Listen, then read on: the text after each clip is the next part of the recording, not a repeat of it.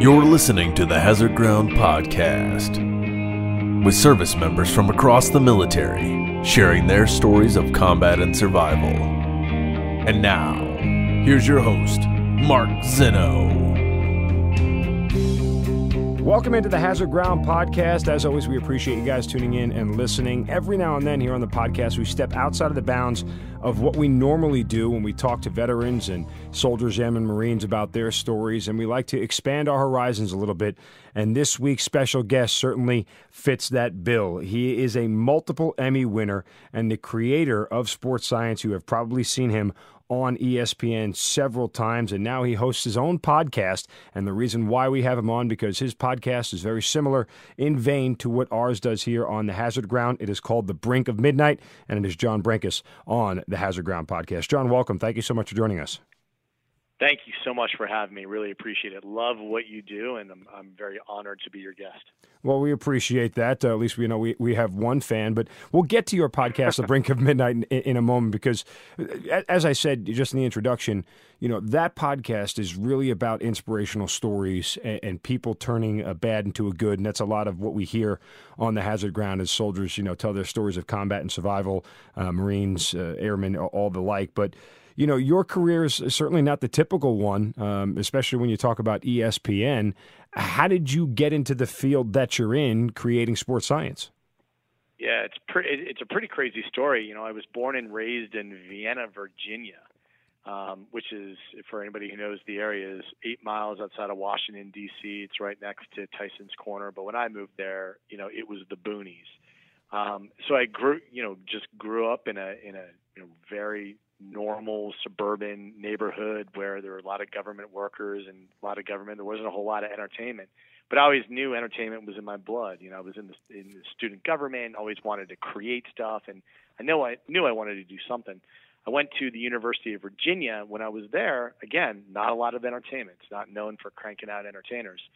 Um, but I was I, I really created my own major and decided that you know I really want to get into this. And there's a gentleman named Steven Soderbergh who lived in the area. He's now obviously gone on to win multiple Oscars, and but at the time he only finished Sex, Lies, and Videotape, um, and was just finishing his second movie. And he lived in the Charlottesville area. I said to him, "How do you get into entertainment?" He said, "Just learn to do everything yourself."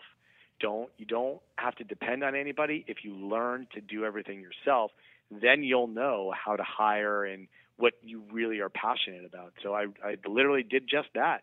Get out of college and made my own movie and created a production company with my brother-in-law. And that production company literally focused on sport and science. And we started that company out of the basement of my parents' house. Um, and we ended up putting those uh, those things together, sport and science. And the original program was called XMA, Extreme Martial Arts. Uh, Tom Cruise did the rap sport came out during the, uh, the, when he was in the Last Samurai, and uh, National Geographic ended up liking that so much that they said, "Hey, do that XMA thing, but science it up." So we created a show called Fight Science that you know brought in the world's greatest martial artists, and we discovered which style produced the most amount of force. Fox owned National Geographic and also Fox Sports. Um, it was so successful on National Geographic that they said, let's run Fight Science opposite the original Peyton Manning versus Eli Manning Sunday Night Football game. It was one of their highest rated shows of the year with no advertising. They're like, what else do you have? We said, well, we have this show called Sports Science. So then we were on Fox Sports for a couple years, won three Emmys. ESPN came along, per, you know, acquired Sports Science, and we've now done over 1,500 segments and um, you know, have won uh, six Emmys. So we're, we're, we're really really fortunate, and it's been a, a crazy ride coming from Vienna, Virginia. All right, let me go back here because I have like tons of questions right now. One, uh, you graduated college and you have this degree, and yet you start a business out of your parents' basement. I can imagine you didn't make a lot of money at the beginning of this whole thing. so what kind of what was the you know how do you not lose faith? What were your parents saying? I mean, everybody think this was crazy. Yeah, my parents were the most encouraging parents you could possibly have. My dad worked for the government for 20 years. My mother, uh, you know, was uh, started out as a nurse when she was very young, and she uh, ran, ultimately ran the nursing program at George Mason University. they were really supportive and just do whatever it is that you want to do. And when I came to them and said, I want to be in entertainment, I think I want to make movies or TV shows, they said, All right, we'll, we'll support you. Just figure it out. Obviously, they have no connections. So they liter- literally gave, let me, in the summer, write a book that I'm like, I don't know how to write a screenplay, but I'm going to write a book and I, you know, so I wrote a book that I then adapted into a screenplay when I was at UVA, and they were like, "Go for it! Just, just keep running and run hard, and you know, figure out what you're best at." And obviously, for many years, I, we were we were making no money. I'm living in, you know, living in my parents' house, just like unable to make money, but working and then you start hiring employees and you make sure you put your employees before you so you're paying people way more than you can pay yourself but you just keep growing and you just keep building on success. And finally, we ultimately reached that tipping point where the business was taking off and we were, you know, able to generate more and more shows and more and more projects. And um, ultimately, we were able to, uh, you know, grow it. And it was, you know, it's been an amazing ride. Um, you know, we grew the company, ended up selling the company, and um, you know, but I'm still retained as the host of Sports Science. So it's it's been a crazy ride, but you know, there definitely wouldn't wouldn't have happened without my parents and without a lot of faith that we were on the right path. You know, you wanted to be in entertainment. You could have created anything. Why science? Are you like a nerd that no one knows about? Like, do you even like science? Did you pass science? Like, why why sports science? So science and sport are genuinely my two passions. Okay. When people say like, "Oh, what are your?" I grew. Up, remember, I grew up in the D.C. area. Was born in 1971. That means I had a World Series with the Baltimore Orioles in Cal Ripken's rookie year. The Nationals didn't exist then. We had three Super Bowls with the Redskins. We had an NBA championship with the Bullets. I mean, D.C. was sports town USA. Um, so I was just hooked on sports. Also, at the same time, I was a kid that I just am not a fiction guy. Like I just don't love sitting down and reading a book and escaping in it. I like to read science. And I was always a very good science student and math student. And I just, it's genuinely my passion. It's what I read. It's what I'm like, I am you know, sort of that closet nerd that just I, I like to read books on quantum physics. Like it's that that, that gets me excited. So was Quantum Leap your favorite show growing up? Were you a Scott Bakula fan? quantum Leap, you know, Quantum. It's it's funny how I I wasn't you know a huge TV junkie. I was always just making my own stuff. Um, I, th- I found it really important to just want to create something out of nothing. Um, so, you know, putting those two things together, when we started our, our production company, we specialized in sport TV. We we got the contracts for the Washington Bullets, that, that who then became the Wizards and the Washington Capitals, and then got other contracts for like the St. Louis Rams and the New York Rangers and the Phoenix Coyotes, and doing lots of sports TV. At the same time, because we were in Northern Virginia, the Discovery Channel launched a channel called the Science Channel and we were one of their main providers for a show called Science Live and the Young Scientist Challenge, and you know we did the uh, the you know uh, Discovery's documentary on the Wright brothers on uh, the, their 100th anniversary of flight. I mean, we were just doing lots of different science programming, and then we fused those two things together. It's pretty amazing. I mean, I, you know, it, it's such a niche market, so to speak, or, or it's something that not a lot of people did to the level that you did it. And most people wouldn't think back then to combine sports and science. I mean, now it's, you know, it's everything because obviously science has invaded the way athletes treat their bodies and their studies and all the yep. math that goes behind it and all those other things. So now it's, you know, it's, it's, it's a big part of it, but you kind of were at the forefront of that. I, I don't know if it's fair to call you a pioneer for it, but certainly there was a lot of what you were doing that was ahead of its time you know, what's interesting is that the term sports science, when we created the show, that was back in 2006 when we originally sold it, and it aired in 2007.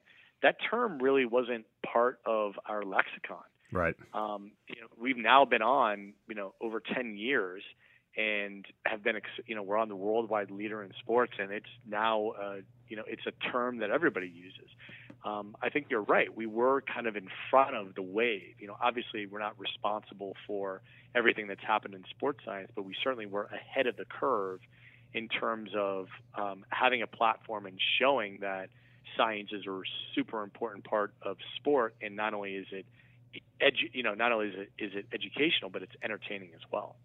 Certainly is. Uh, you know, the sports science episodes are something that people kind of just gravitate towards. Um, you know, I can remember some of the, the, the, bigger ones. I remember the recent one, the Odell Beckham Jr. catch with the three fingers, and you know that was always a good one. You know what I always wondered though when you did the sports sciences is who was the poor bastard who volunteered to get hit by a football player? Like that always was the job. That I said, you know what, this is a cool segment. I just don't want that guy's job and that and that was my job. You're lying. so that is my job. You're lying. It's still me. All the so look up the YouTube clip called "Abuse Brenkus" um, on YouTube, and yeah, I've you know for the decade plus, you know, I'm the human crash test dummy.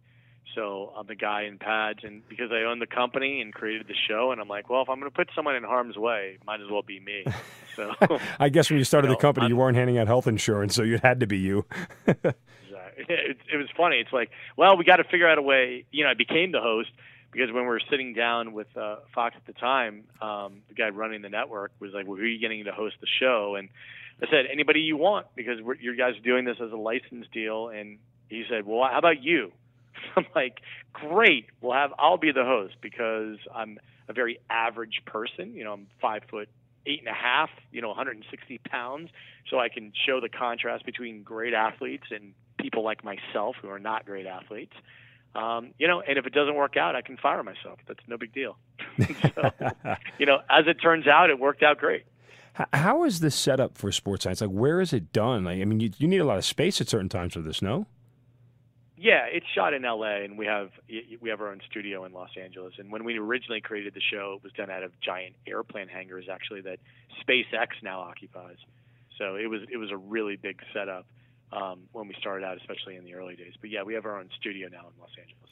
I know that you mentioned you've sold it. So do you have any rights to sports science anymore, or are you just the host and that's it?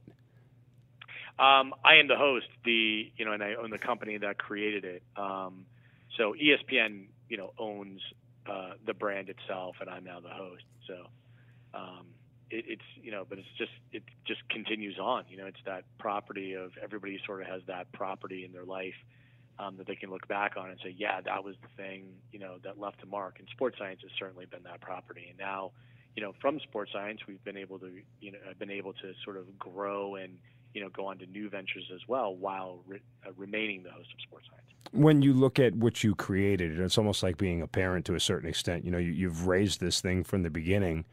Uh, are, are you happy with the direction that it's gone? Or, I mean, did you ever expect it could go this way?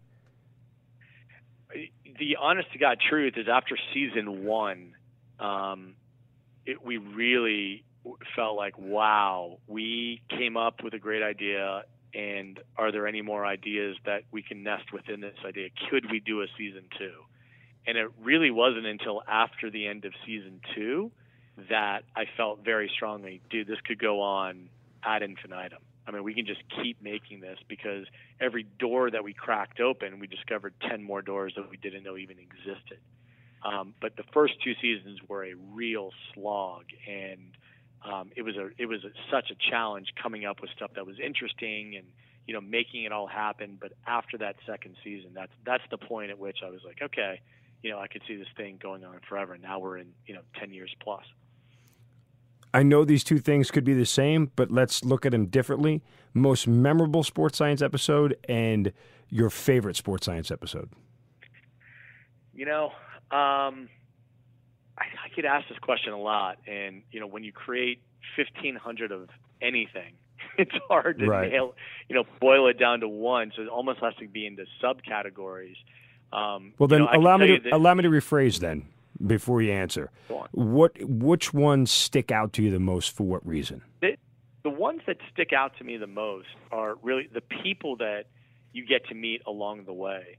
Um, you know, getting to work with people like Ray Lewis or Larry Fitzgerald or Drew Brees and you know guys who are just mega stars and they're such genuine, incredibly authentic human beings. You know, we don't pay anybody to come into the studio um, you know, these guys don't have any on. They don't have an entourage. It's they don't make a big scene out of anything. They're just when I when I use the phrase and say, look, they're just like you and me. It's just they're just like you and me, but amazing athletes.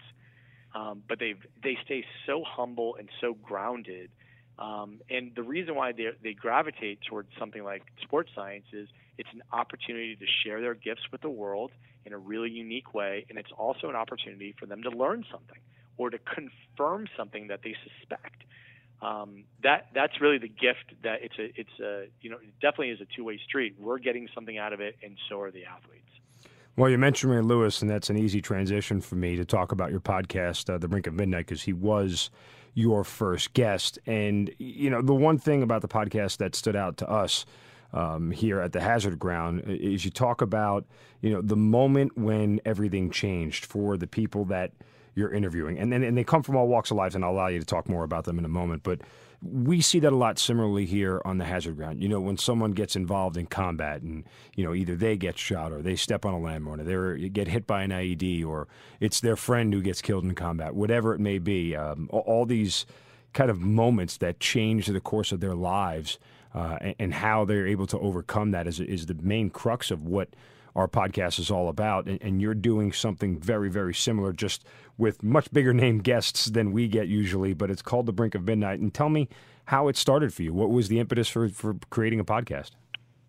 So, really, the mastermind behind it all is my wife, um, Lizzie. And I, I can tell you because it really really goes back to the way that Lizzie and I met. We we sort of had this fairy tale Hollywood, the way that we met and the way that we got married. We we met um, when I was traveling from Aspen, Colorado to Los Angeles, passing through the uh, Denver. And the person I was traveling with is, was a business colleague, and there was a ticket mix-up, and we got separated. So I, I'm not even sure if I sat in my seat or his seat, but I had to take a different seat um, than what I thought. And I sat next to the most beautiful woman I had ever seen. I fell when I say love at first sight, it was love literally at first sight.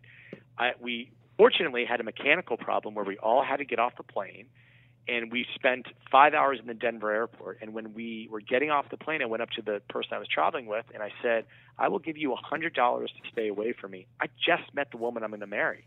She called her parents and said, Hey, I just met the guy I'm going to marry. No way. so listen, we then land in Los Angeles and I say to her, What are the chances I can get your information? She's like, Pretty good. We exchange information. Turns out that we lived two blocks away from each other on oh, the wow. same street in Brentwood. That and she amazing. was holding a book. She was holding a book that she had bought that was called A Perfect Match. And we literally sometimes God just throws you a softball. Right. And says, Here you go.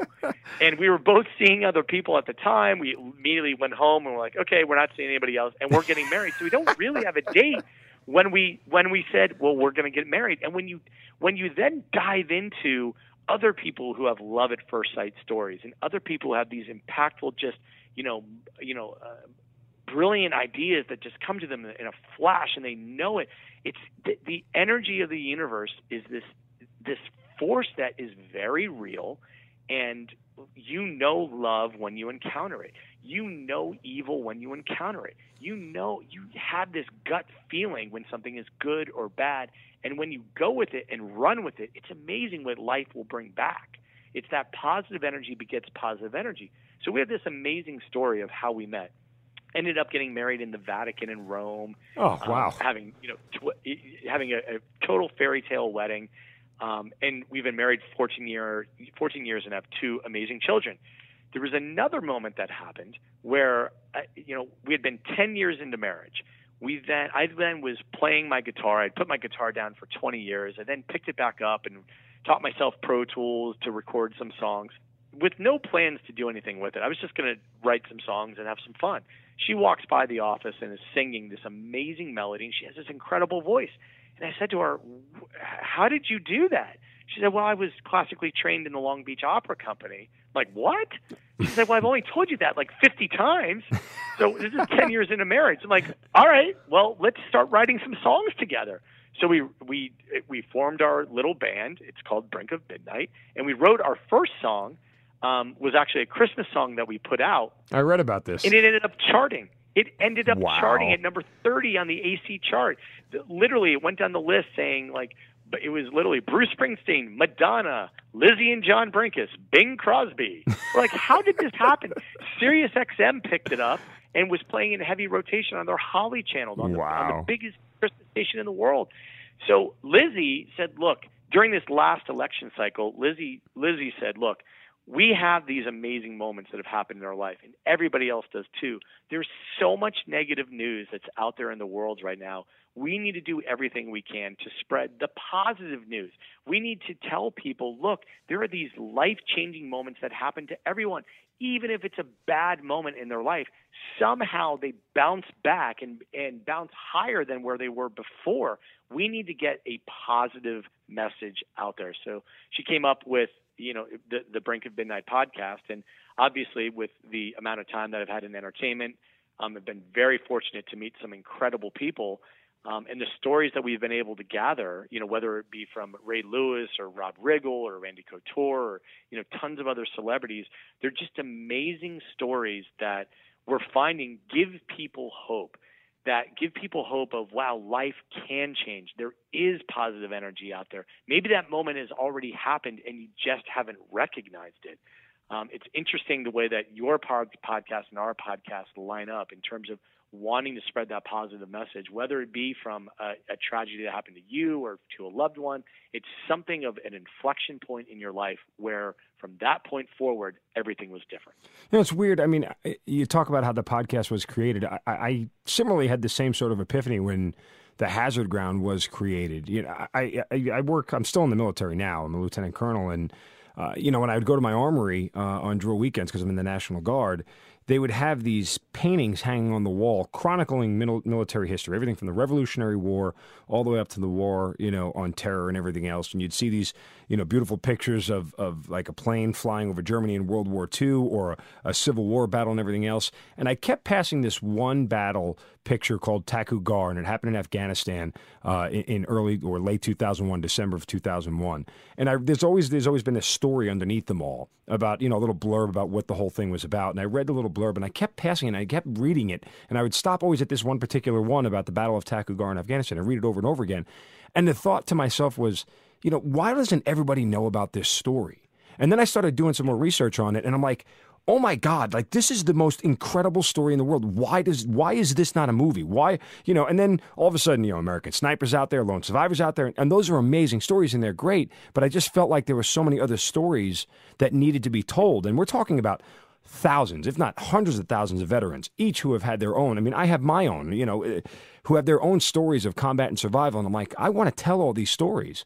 And lo and behold the hazard ground was born and, and you know, I, I think when I when I read about your podcast and I've listened to a couple of episodes and, and I'm like, you know, you you just have bigger names. Like, for, and I don't mean that in a, in a pejorative way. I just there are more famous people out there who have that moment, and and I think it's great that we're kind of on the same linear path, um, just discussing different people. You mentioned Rob Riggle, who actually is a former Marine, Randy Couture, who's a former U.S. Army sergeant.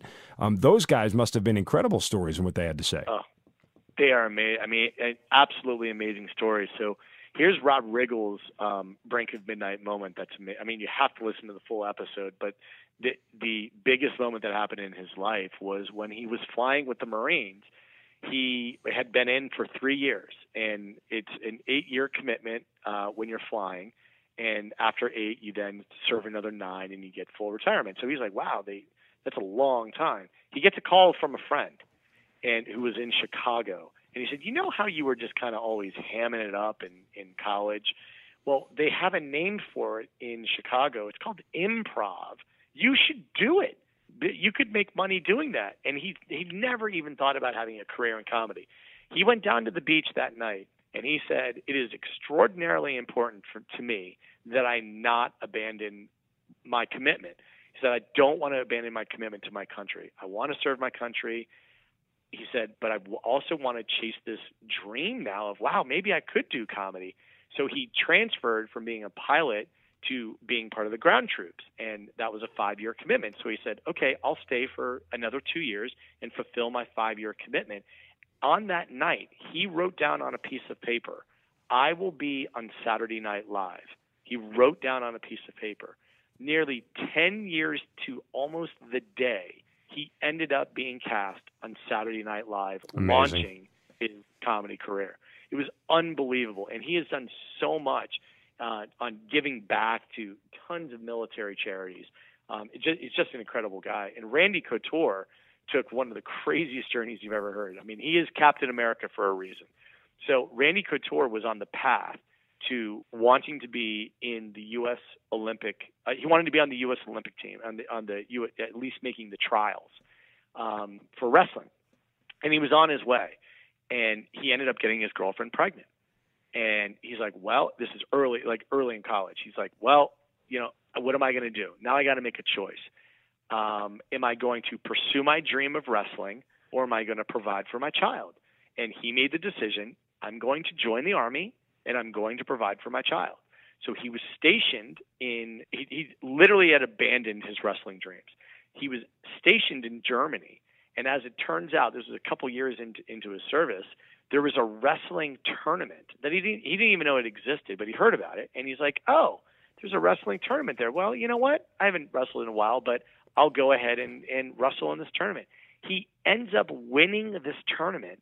And unbeknownst to him, it gives him automatic entry into the U.S. trials, the U.S. Olympic trials for wrestling. Wow. He's That's like, amazing. I was on that path, and somehow he's like, I went all the way around the world and took years to get to the place that I ultimately wanted to, that I was right next to, and it passed through the military. It was an un- unbelievable, unbelievable story. It's an unbelievable podcast, you know, and both those guys just you know, everybody has this incredible story of like, wow, if I hadn't gotten my girlfriend pregnant and joined the military, my life never would have shaped it, you know, turned out the way that it did. I mean, that's just unreal. I mean, it, it seems like it's just good fortune for some of these people, right? It's a fortuitous bounce, and and a lot of it, at least I believe, you kind of make your own luck at times. But do you find in talking to a lot of these people that it's something that they did that helped their their moment along the way, so to speak? Yeah, I and I I, I ask everybody, you know, how do you explain these brink of midnight moments that end up happening? Like, how do you explain it? And really, the common denominator, regardless of your religious belief, is that there is an energy to the universe. It's just undeniable. And the events that end up happening happen for some sort of divine reason um, the energy being in the right place at the right time at that right moment. When you think about the way that things line up, for better or worse, when you think of the odds of some tragedy happening and you think of what are the odds of when you actually do the math of it, it's so small, it's hard it's hard to say, "Oh, it was just a fluke." It's like that's the way the energy was lined up vice versa to that is when things go the right way, it's like the energy, you're in the right place at the right time, in the right frame of mind. My wife and I often ask the question, what if we hadn't sat next to each other? Like what or what if we met five years earlier? Would would would it have worked out? Would we have gotten married? I think the answer is no. Because the if we met five years earlier, we would have been very different people. Sure, I, you had to you had to be in a different you had to be in a specific frame of mind in a spiritual place in a mental place in a physical place and you just had to be that energy has to line up and that to me is the common denominator in all the stories well, and they're not all, hey, these stories are wonderful and have a happy ending. Ryan Leaf was a former NFL quarterback who was addicted to drugs and had to go through, all, you know, his trials and tribulations. So, you know, how does his story kind of match up with everybody else's? Yeah, it's those. It, what's interesting is asking Ryan, what are the moments? What is the moment that changed you? And all of these, you know, famous athletes and celebrities that we've had on our podcast, none of them say, "Oh, it was." making the game winning catch in the Super Bowl or being Super Bowl MVP or winning an Oscar or that's not the moment that changed their life. There's something along the way that is in the background that people don't even know about. So for Ryan, when I said, "What is the moment that changed your life?" Is it being drafted into the NFL? Like, no, that didn't change my life. That that did not shape the person who I would ultimately become. For him, he went down this very dark road where there were very high expectations on him. He started his NFL career 2 and 0 and his last college game was against Tom Brady in the Rose Bowl which he won. And Ryan, so Ryan was on this winning streak, this very high profile winning streak. He loses one game and all of a sudden things just start to fall apart for him. He ends up you know, he ends up out of the league shortly thereafter. He doesn't have a long career, and he becomes addicted to opioids, drugs. He's just addicted to painkillers. In a single day, he tried to kill himself unsuccessfully. He tried to slit his wrist. It was unsuccessful. He then wanted to go lock himself in his parents' garage because he didn't have a garage because he was now broke. Uh, drove over to his parents' place to, to to lock himself in a garage. His parents were home and they were supposed to be away. So he then goes over to another house and breaks in to steal uh, uh, more prescription uh, pills that he knows that this house always stocks. Ends up getting arrested, thrown in jail. He then is in jail for 32 months. I'm like, well, what is the moment that actually changed you? He said, you know what? My cellmate was a, a, a vet from the Afghan war, what the war in Afghanistan, and you know this guy had served his country, had seen horrible things, and like many people, um, just made one mistake, and he was involved in a DUI and killed somebody, and he was in prison with me, and he was my cellmate. He on one particular day got in my face, and this is, you know, 20, 26 months into his uh, jail sentence, got in his face and said, You are wasting your life. You do not understand the gifts that you are given, and that you are serving nobody but yourself. You, you today, right now, are going to go teach somebody to read because most of this jail doesn't know how to read. And on that day, on that moment, Ryan said that was his brink of midnight moment going to teach somebody to read in jail. In fact, he extended his stay because he was enjoying giving back so much. Now, once he got out of jail, he now is just full of serving others. That is his sole mission in life.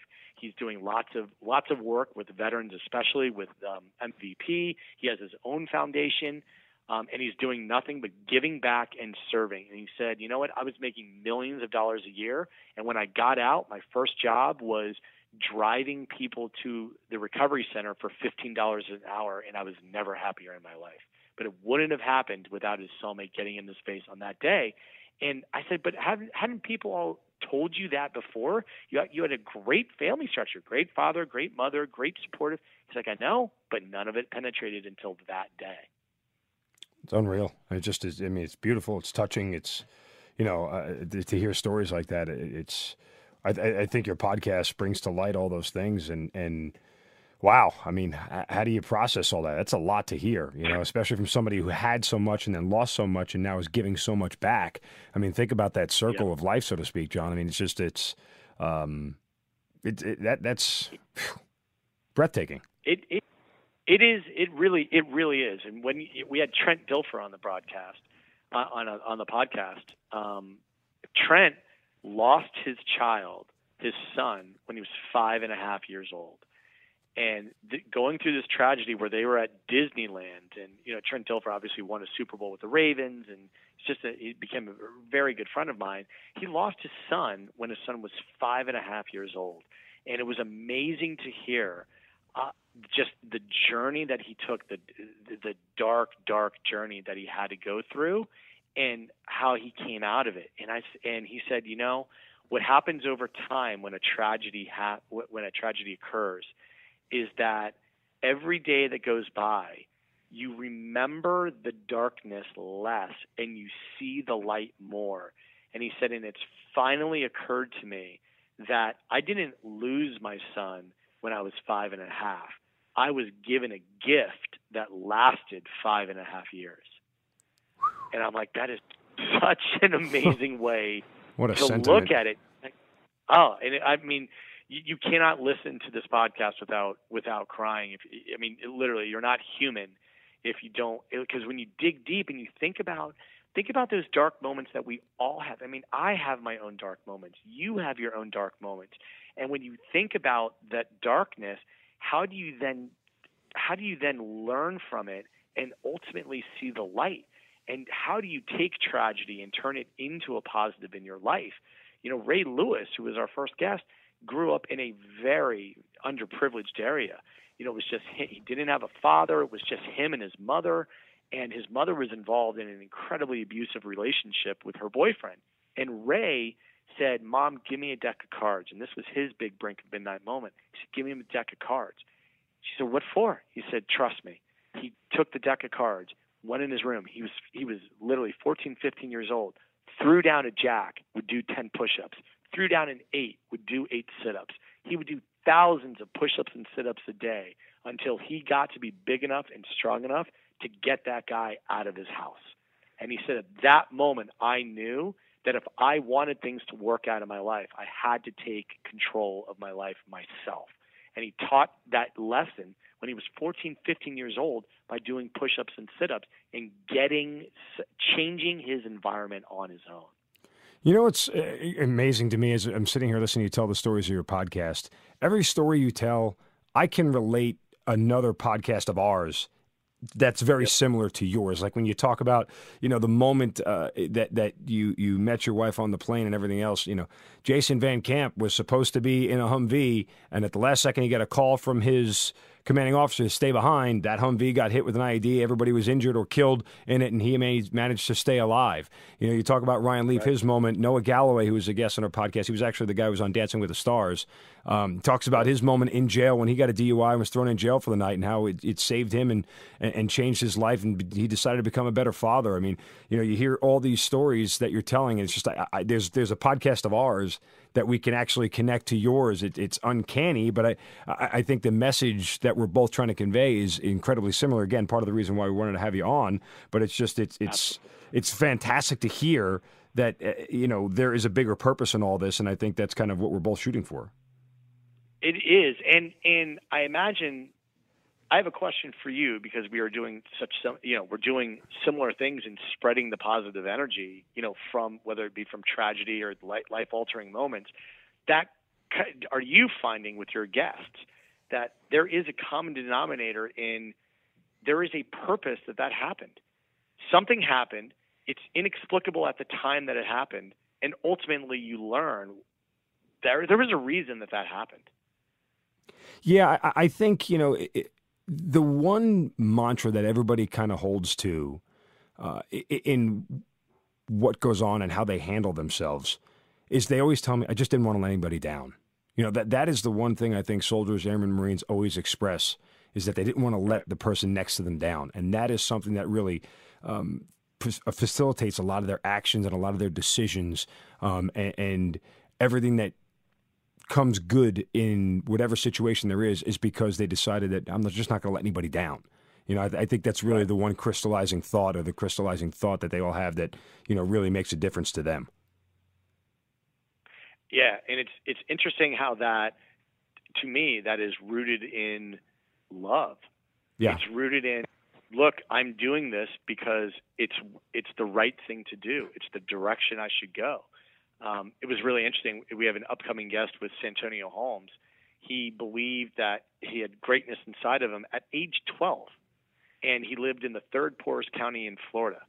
Um, and he was essentially the patriarch of the family. There was no dad around, and you know it was it was like six kids from six different mothers, and and you know just just like oh, I mean I'm sorry, six kids from six different fathers, and Santonio went to his grandmother on one particular day in his big brink of midnight moment, is he said, There's greatness inside of me that will never be realized if I have to be a father at age 12. She said, You come to church with me, you follow the way. I got your back, and I'll let you pursue your greatness.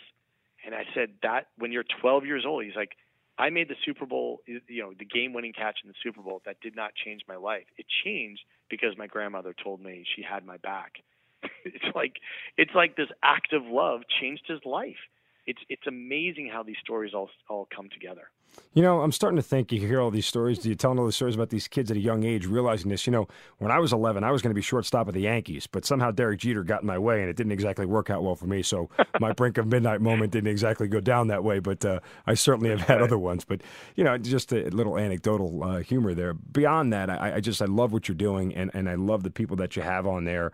Uh, and, and, just I don't want to give away all your guests. Obviously, I want people to go check it out. It's called the Brink of Midnight Podcast. Is anecdotally, is there anything in doing the podcast that you have found out that's kind of struck you as humorous, uh, lighthearted, funny, whatever it may be, that is a, is a consistent theme?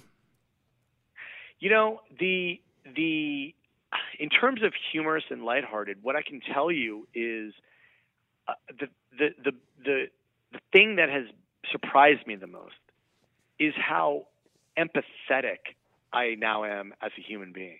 When people look at someone's situation like, oh man, that person is really down and out, I just I just think about all of these stories and I'm like, you know what? I can empathize with that. I am that person. Like I very well could be that person. That dark moment, like being able to rise and see the light, that person needs a helping hand. It's really it, it really has made me very, very empathetic um, in in people's situations and what they find uh, where they find themselves. Often, they are able to be positive and find the humor in it, um, and you know keep positive and keep plugging away. Um, but our podcast really, it, as a person, to me, has made me very empathetic. You know, everybody who has been injured that we've interviewed on the Hazard Ground there's not a single one that I've talked to yet that ever has a regret about either being injured or has ever looked at their injury or their loss of a limb or whatever it may be as a handicap or a, a, a something that's debilitating. They all just yep. go about it and go forward. Like to, to them, it's just, hey, this is life and, and they're not sad, they're not upset. And, you know, a lot of people get down and out about certain things, you know. But eh, again, like Noah Galloway was, when he got back, he was told the story of how he was drinking, you know, relentlessly and, you know, drinking and driving and everything else. But he never once complained, hey, I only got one arm, one leg.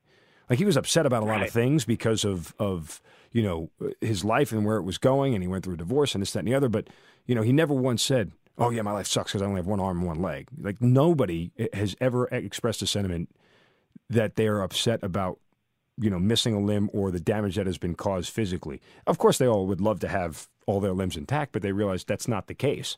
So uh, I think it's along those same lines. Isn't it interesting how we all have trauma in our lives? It just depends on how visual it actually is. I mean, we have all kinds of things that happen to us, and to us, it's it's it's just relative to us. That's all we have to relate to. I think that by sharing these stories of other people, you really can keep reminding yourself, you know what, no matter what situation I'm in, there is somebody who just objectively I can say has it harder than me. Oh yeah. No matter who it is. You're like, wow, that guy has it harder. That girl has it harder than me. And you can and you can really then become extraordinarily empathetic and say, wow, the depression that I that I may be going through now, or the event that I, that has just occurred to me. Yes, it's bad at the time, and relative to me in my life, it's awful. But relative to the grand scheme of things, man, am I a fortunate person. It's a, it's amazing. You're right. We have Scout Bassett coming up. Um, you know, who has uh, you may recognize her. She's um, a Paralympian. Um, and she works with the, the Challenged Athletes Foundation, which is one of the greatest foundations. Works with a lot of war veterans, um, get, gets people athletic prosthetics essentially. She uh, did did a national uh, campaign for Citibank and for Nike during this last Olympics. She's a sprinter. Um, she her story of so she had no leg, and she was adopted um, from a Chinese orphanage where for the first eight years of her life she did not go outside. No windows, no TV, no books nothing. She only knew the inside of a box where she was living, wow. which is essentially her orphanage. And when she gets adopted and brought over to the United States, it's she was living in Michigan. It's the first time she saw grass and trees and animals and other people and anything. And she was eight, and she's like, I vividly remember this. You think about that situation that she is. She's like, I'm the only Asian in my town. I'm the only amputee in my town. I don't speak the language, and I don't know anything. I've never seen anything. I don't know anything. I think about that as a child, and then she rises to become this amazing, you know, this this, this amazing uh, Paralympian and just model citizen. Just the podcast is going to blow you away. But it's never once is she like, oh, uh, she never majors on the fact that she doesn't have a leg and that she's upset about it. She's like, this is who I am. This is this is this is the way that life shook out for me. It's just it's amazing to hear these stories. Perspective is so so important, and I'll give you anecdotally a perspective at its finest uh, by asking you a question. Every guy that we've talked, to and this is something I found out I didn't know. Um, about the podcast, or I, I encountered that I didn't know was going to be the case everybody that I've talked to on the podcast who was involved in some sort of explosion where they lost a limb or multiple limbs, the explosion happens. Do you know what the first thought in their mind is? is everybody else alive? No. The first thought that every guy wonders after the explosion is my junk okay? that is perspective because and honestly it's the it's the first question they all ask themselves and that's the first thing that they check and once that's okay they're like okay I'll, whatever else is happening i'm good you know and it's it's it's funny and it's humorous but when I, I stopped to think about it and i said you know what that's probably what I would be concerned with too. Because, well, if that's gone, then things are really in a bad spot. I can deal with a missing leg or a missing arm. As long as I got all my parts intact, I'm still a man. And so I just found that rather humorous, but it certainly is perspective at its finest. It, it certainly is perspective at its finest. It's also, you know, your identity. you're, Yeah. you're like, hey, this, this defines me. You know, I am defined by this. I'm not defined by my right arm. So yeah, it's it's. It, I, I certainly enjoyed learning that. And uh, Daniel Gade was one of the guys who's a West Point professor, and he tells such an incredible story about what he had one of his guys do to check to make sure that everything was okay down there. But uh, you know, again, I, I just I, I love what we're both doing here. I, I'm I'm glad that we've kind of developed this relationship, and that both of our podcasts are really aimed at, at, at telling stories and, and leaving a positive impact on people. I think that's important. Yeah, absolutely. I mean, it's. It, I feel. I feel that I have such a blessed life and have obviously gone through my own ups and downs. Um, but I feel as though, you know, we're here on this planet to perpetuate love and positive energy. That's what our job is to do. Um, and anything I can do to, you know, help one person. That it sounds like a cliche, but it's true. One person hears this podcast and says, "You know what? I think I've got new perspective on life. I think that you know I want to hear about other people. I want to serve other people. I want to help other people. You know, then then we've done we've done our job. So, outside of writing Christmas songs and uh, sports science and the Brink of Midnight podcast, what else is, is occupying your time these days, John? Gosh, you know, um, you know, I wrote a New York Times best-selling book called The Perfection Point. Um, I the, the the thing that occupies, you know, my time, you know, outside of work is you know 100% my kids. You know, I live in Park City, Utah now, and you know, I have a- Beautiful. a daughter who's you know really excelling in gymnastics, and son who's excelling in lacrosse, and you know, Park City is you know it is just a, such an amazing place to uh, be able to raise our children. So you know, I'm, I've always been a family first guy. Um, so that's what really occupies um, all my time. You know, I've got my wife and two kids, and just have you know amazing life out in Park City, and um, you know you have to try try to be there as much as possible. You know, while going out and still working and um, you know spreading the good word. Well, listen, nothing but continued success. Uh, we will certainly direct our listeners over to your podcast because, uh, again, we're both telling similar stories just from different people. And uh, I think there's a great relationship here in, in what we have formed and, and what we're trying to do. And uh, we'll continue to watch sports science and we'll continue to check out the Brink of Midnight podcast. And next time Christmas rolls around, we'll be listening for your song. Absolutely, cannot wait to have you on as a guest on the Brink of Midnight. I think that uh, I would love that. Thank you. I'd be honored. I don't know if I have such a great awesome. story, but uh, I'll give it a shot. Uh, yeah, man, this is uh, this is going to be a great relationship. I mean, I will make sure that that we give lots of love to uh, to your podcast. I think you're doing a wonderful thing. Well, John Brenkus, thank you so much for your time. We appreciate it. Right. You've been listening to the Hazard Ground Podcast, hosted by Mark Zeno and produced by Matt Pascarella. If you have an interesting story to tell and you'd like to be on the show, send us an email at hazardgroundpodcast at gmail.com. And if you like the show, don't forget to subscribe, rate, and review on iTunes. Thanks for listening. We'll see you next time.